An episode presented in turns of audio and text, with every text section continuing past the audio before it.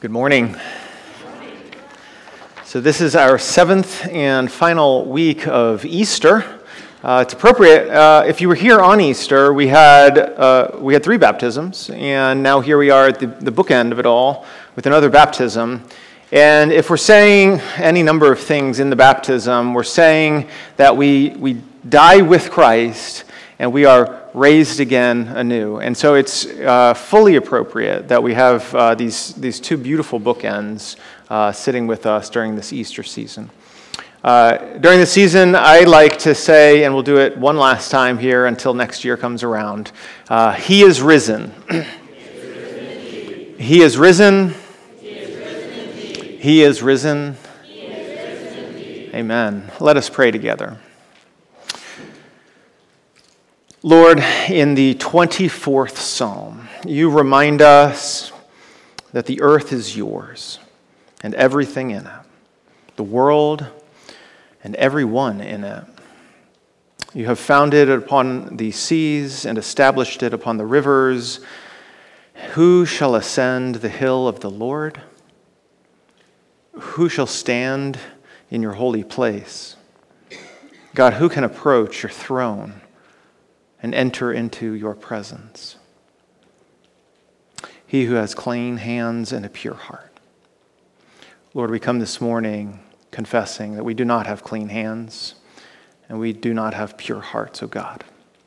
But Jesus does. And Jesus, through the cross, has purified our hearts and cleansed our hands.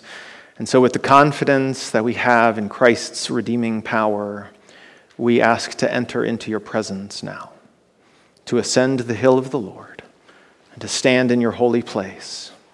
We ask to receive a word from you this morning. As we do, the psalmist reminds us of what you promise us that we will receive blessing from you and righteousness from you, the God of our salvation. Such is the generation of those who seek you, who seek the face of God. We seek your face now reveal yourself to us. In Jesus' name we pray. Amen. Uh, I don't know about you, but when I go on vacation, sometimes I come back and I have a slideshow. Uh, and we look at the pictures of our trip together uh, whether it be like a big trip to Israel. We had a, an Israel slideshow a few years late, but it was, it was still, it still happened. And we, we looked back at some of the pictures of uh, our church when we traveled to Israel together a few years ago. Uh, or maybe you've been to like uh, to Europe or somewhere grand, right? And, and you come back and, and you look at the slideshow and you remember the times that were funny, the times that warmed your heart, the time where tragedy almost struck, but it didn't, and now you have a funny memory from it, right? I kind of hope to do that today, actually. I want to take us back through this journey that we've been on for, for seven weeks straight, right? A journey of hope. And I began the whole thing saying that my hope for us is that by the end of seven weeks of hope, that we actually are uh, a more hopeful people as a whole, and that you, the individual sitting in the pew right now, are a more hopeful person. So, with that in mind, uh, I just want to cover some of the ground we've covered already, but perhaps you weren't here, perhaps you've forgotten. Uh, these are the highlights of my trip, anyway, and I want to share them with you. We have learned that hope, hope is not a desire. It's not a wish, it is an expectation. Maybe firmly yet, hope is a certainty in the Christian sense, in the biblical sense. This is what the authors mean when they use the word hope in our New Testament. Hope isn't, I hope the sun rises tomorrow morning, right? It's the belief that the sun is going to rise tomorrow morning, whether we think it will or not. It's an expectation, it's a certainty. And so when we think about Jesus' resurrection, it means many things, but one thing you must not miss is that in that resurrection sits a kind of proof. God doesn't simply say somewhere along the way, hey, trust me, everything's going to work out fine, it'll all be okay in the end. No, 2,000 years ago, he sends his son Jesus in the flesh and blood to die a real death, only to be raised by a real resurrection as the proof or the first fruits of what you and I should expect, of what we know to come the redemption of our bodies, the resurrection of our bodies, the redemption of ultimately everything. Or as uh, John Zizioulas uh, says, that's a, a mouthful, by the way. I had to practice it a few times. He says that Christian faith has its roots in the future and its branches are in the present, right? It's this idea that we know what's planted in the future and we're all waiting for it, and the fruit of that is coming to fruition in our lives here and now. That to me is the kind of hope we hold on to, especially in times where hope seems thin. The second thing I would say is as uh, this series has gone on, the connection between hope and faith has come, uh, become very clear in my mind. And so, if you were to ask the question, how do I become a more hopeful person?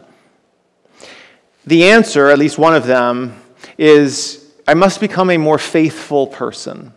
I, need to increase my faith quotient if I'm also going to increase my hope quotient, right? And so, if I can, uh, uh, through faithful practices that are near and dear to our hearts, like you know, prayer and the study of Scripture uh, and, and, the communion of the saints gathering together, uh, if we can do these things with regularity and, and we, uh, uh through the, uh, the presence of God in our life, uh, increase the kind of faith that we have, that we know, we know that we know that we know what is to come is better because Christ has revealed to us in his own resurrection that resurrection is possible. And as I live into that kind of faith, that fills me and you with a certain kind of hope that we cannot have otherwise. And we find a deep meaning in life because of this eternal kind of faith and eternal kind of hope that is sitting waiting for us. The third thing is that if, if uh, hope and faith are integrally connected, I also want to say that hope and love are integrally connected as well.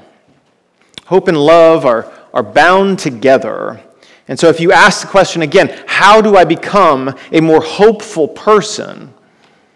One way to answer this is well, be careful what you love. Be careful what you love. Take care of what you long for in life, what you desire in life. Above all else, desire one thing. Kierkegaard puts it that purity of heart is to will or desire one thing.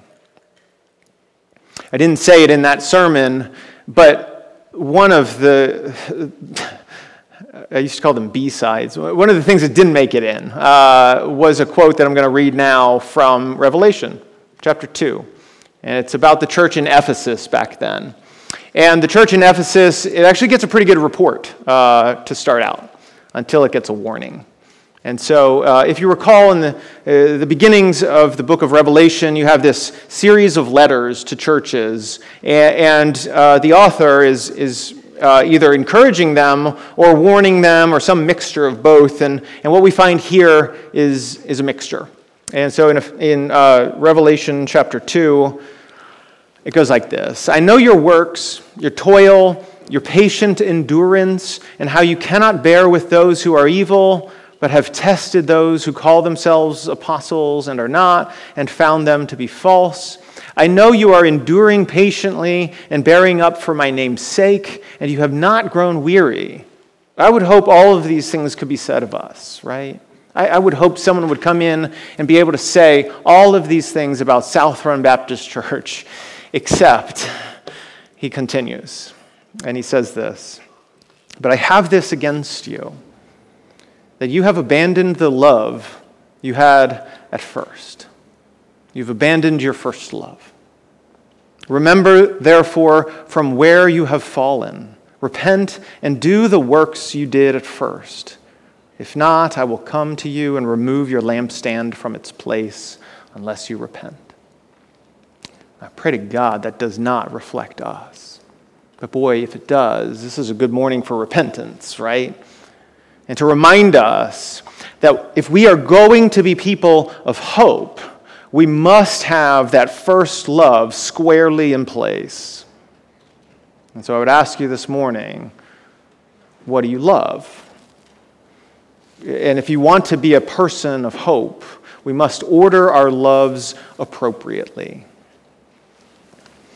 Number four, I've got here, we talked uh, one sermon about the role of suffering in hope. The role of suffering. Uh, this was uh, kind of the centerpiece, actually. So there was this is sermon number four of, among seven. It's sitting right in the middle because let's just be on it, honest. Uh, suffering often pulls us from our sense of what we hope for, and enough suffering over time, it can chip away uh, at our hope, right? And, but nevertheless, Paul teaches in Romans 5 that suffering leads to endurance, it leads to character, which leads to hope. And I said, it certainly can, but unless we're not careful, it actually doesn't have to, right? That suffering can lead to hope, but it also, if not done well, can lead to despair. And if you remember that morning, Viktor Frankl was somebody I introduced you to, the Jewish psychologist who lived through the Holocaust. And uh, he explains that suffering, well, one, it's, it's, a, uh, it, it's an integral part of, of living the human life. It's going to happen to everyone at some point. And that it becomes an invitation. It's an invitation nobody wants, and yet, it is an invitation that when it is presented to you, you must accept. And as he says, and he's quoting from Scripture, we need to find ourselves worthy of our suffering. Worthy of our suffering. Because we know that Christ is redeeming the world and Christ is drawing us to himself.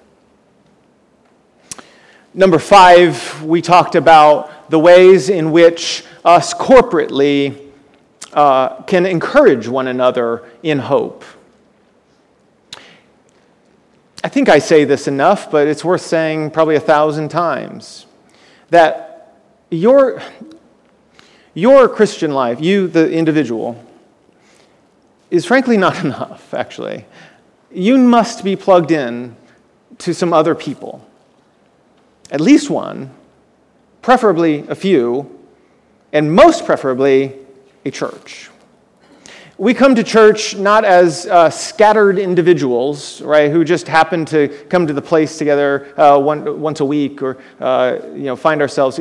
We come as a church because we want to be united together, to support one another in the times of difficulty, and to rejoice with one another in times of joy.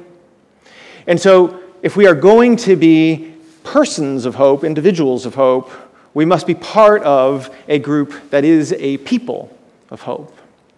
And so we looked at Hebrews chapter 10, where the author to the Hebrews tells us that we should not neglect our gathering together, right? And in it, he, he calls us to three things. He says, when we gather together, we draw near to God through faith, right? And in this place, that's what we do every Sunday morning. It's certainly what we aim to do to gather together in the presence of God and to increase that faith quotient, if you will. And two, he says, we hold fast to hope in this place. We are inspired by our fellow Christians, our fellow believers, and this inspires us to hold on to hope, even when in our only or our lonely lives we might be thinking, boy, I feel hopeless today. But this other person in the room they sure are inspiring me this morning. And I'm so glad to gather with them because I find hope because they have hope, right? And then, thirdly, the author to the Hebrews in chapter 10 tells us that we should come together to spur each other to love. This is what he says. And, And if you recall, uh, I, I said uh, the, the spurring is like taking a poker and, and kind of poking at you and, and forcing you into a place where you might feel uncomfortable, but at the same time, you're realizing I need to be a more loving person or, or somebody who embraces my neighbor or somebody who reaches out to a friend and, and does uh, what the author says are good works, right? And then the Easter egg and all of that was that what we find in this passage is that the author is calling us to what? To faith and to hope and to love. And all three of these are intertwined together. And then last week, we talked about the story of hope. And the story of hope, well, it goes like this The garden was uh, the place where we were with God, and nothing needed to be redeemed. And then the fall happens, and ever since then, we have all been waiting for two hopes to be fulfilled, right? We're waiting for union with God, for that, for that moment where we're back together in a garden way, where we are walking and talking with God, and we are waiting for the redemption of the world. The appropriateness of Easter as a time for hoping should not be lost on you. In all of this, uh, Christ's resurrection stands as the central pillar, or our New Testament authors would call him the cornerstone of hope. He's the cornerstone of what God is doing in the world. Because it is through him that we find the two hope, the two grand hopes coming to fruition. God draws near to us in the person of Christ, and we begin to see the redemption of the world in the person of Christ. And so, Jesus' resurrection, this Easter period in which we are sitting, it means any number of things, but it at least means this much that dead things can come alive, that the worst of the world, even our instruments of torture, our crosses and our weapons of war will be refashioned by God as instruments of redemption. The old is passing away, and the new has come. Resurrection means that the king is sitting on his throne, and the future has been secured for us. Resurrection means that while we were incapable of drawing near to God, he drew near to us, and he made a way. And resurrection simply means that all things are possible, and good will overtake evil, and light will defeat darkness, and our hope will soon be fulfilled. Now, when we get to the book of Revelation, we have all kinds of weirdness in it, right? But we get to the end, and there are these two beautiful chapters that sit at the end, right? And uh, in Revelation chapter 21, what we get is a description.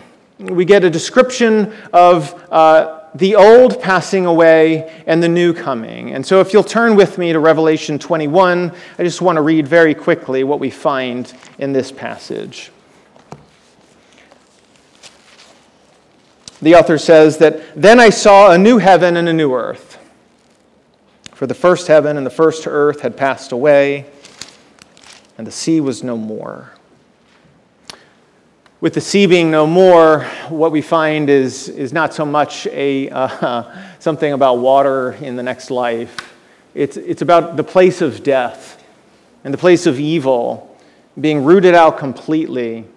And uh, if they couldn't, they can't use this metaphor, but being thrown into the sea, right?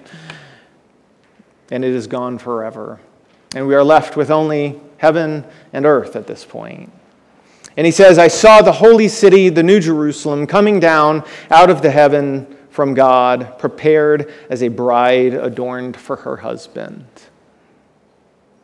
And I heard a loud voice from the throne saying, Behold, the dwelling place of God is with man. He will dwell with them, and they will be his people, and God himself will be with them as their God. He will wipe away every tear from their eyes, and death shall be no more. Neither shall there be mourning, nor crying, nor pain anymore, for the former things have passed away. And he who was seated on the throne said, Behold, I am making all things new. And here we have the book of Revelation offering up to us those two hopes that we long for. The hope that God is drawing us into union with Himself, and here we see it ever so clearly. He will dwell with them, and they will be His people. This is the grand hope of all history. And my hope is that we are aligning our loves toward that hope. But then there's also this other piece that all things are being redeemed, that all things, as he says here, are being made new. And that the former ways, things like crying and death and pain, will be wiped away what we find in the book of Revelation, chapters 21 and 22, is a vision of what we all hope for, what we long for. And I pray that we as a church, we be people who long for that kind of thing. If all of this feels a little too far away, like, well, yeah, that's great, that's then, but this is now, here's what I would say to you. There's a, a, quote from a woman named Elizabeth Browning, who was a poet like 200 years ago, in which she says that earth is crammed with heaven, and every common bush afire with God, but only he who sees takes off his shoes. The rest sit around and pluck blackberries. What's she saying? She's saying that that far off future that sometimes feels so far away if we have eyes to see it, is waiting for us in the here and now.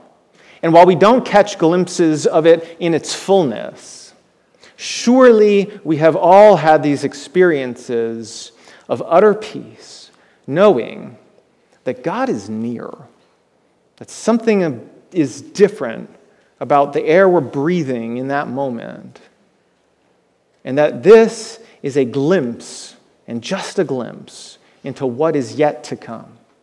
A day that we all long for, a day where perfect peace will be there. The second thing we can take stock in is that the same Jesus who actually shows up right there in Revelation 21 and he's, he's speaking from the throne, right? He's the same Jesus that 2,000 years ago died and was resurrected from the dead and is ascended to the right hand of the Father and is seated on the throne then. And what we can take stock in is that right now, as we speak, this same Jesus is on the throne. And that should give us hope. That should give us a future. I want to close this way.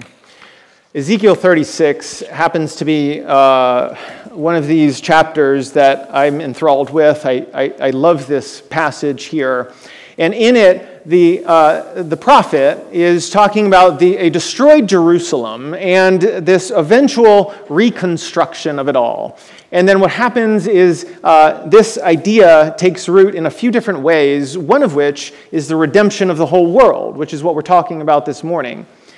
But another is much more local to you and to me because it can be understood as the redemption of my very own soul and your very own soul. And so, if you'll read this together with me, what we'll find is that as we go out into this world and we interact with all these other people we know, our neighbors and our friends and our classmates and our, uh, the people we work with, right? they're looking for the same things that you are looking for in life, whether they realize it or not, whether you realize it or not. And one of them is that peace that passes understanding. One of them is restoration. One of them is unity with a God that they may not even know, right? And you, it turns out, in your restored state, are the most living proof that is available to our community that God is real and is able to do miraculous things. And so, this is what Ezekiel 36 says. If you've got your Bibles, go ahead and open it. The prophet says, Thus says the Lord God, on the day that I cleanse you from all your iniquities, I will cause the cities to be inhabited, and the waste places shall be rebuilt and the land that was desolate shall be tilled, instead of being the desolation that it was, in the sight of all who passed by. And don't miss this, because what the prophet has in view is not just your restoration, as great as that is. He's interested in all those people that pass by you in life and that you interact with and who are looking at you, whether you realize it or not, right? And they're taking stock of your life. And if they see that you were a desolation and you have been redeemed and restored, I assure you they're going to take notice. And they're going to ask, What has happened to this person? Who is this person? And it goes on and says, They will say, This land that was desolate, this person who has experienced desolation, who has experienced some kind of tragedy, maybe, some kind of awful thing, was invited into suffering, right? This land that was desolate has become like the Garden of Eden. And the waste and desolate and ruined cities are now fortified and inhabited. Are we fortified? Are we inhabited with the Holy Spirit? And then the nations that are left all around you shall know what? They shall know that I am the Lord. I have rebuilt the ruined places and the ruined peoples, and I have replanted that which was desolate. I am the Lord. I have spoken, and I will do it. I don't know about you, but I know that I have a testimony of desolation and being rebuilt, not as a self made man, but as somebody who was recreated by a God who desperately loved me and restored me and put me back on my feet again. I know you have that story too. It's somewhere in there. And I pray that as we go out as a church body into this world, we don't hide that we, we let other people into that. It might mean being vulnerable about the ways in which uh, you've been a desolation, right? But it also means being vulnerable about the ways in which God has restored your life. I assure you, people need to hear that. They want to hear that. They long to meet people like that. My prayer is that we, South Run Baptist Church, be just that kind of people. Let's pray together.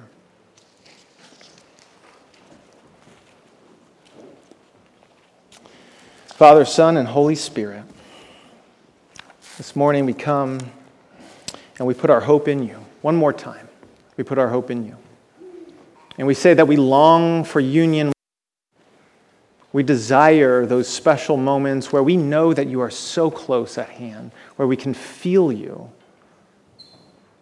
where we can feel your joy, where we can almost see you smiling back at us and we can probably see you smiling back at us in the face of another. God, I pray that we be people of hope, people who have been restored by you, and that we go out into a world who needs hope, desperately needs hope, and that we offer the kind of hope that sustains. A hope that is not just ephemeral and fleeting, but a hope that is eternal. A hope that will last a lifetime and into the next. God, we have something to offer our community, to the people we love. May we not hold back. I pray this in Christ's name. Amen.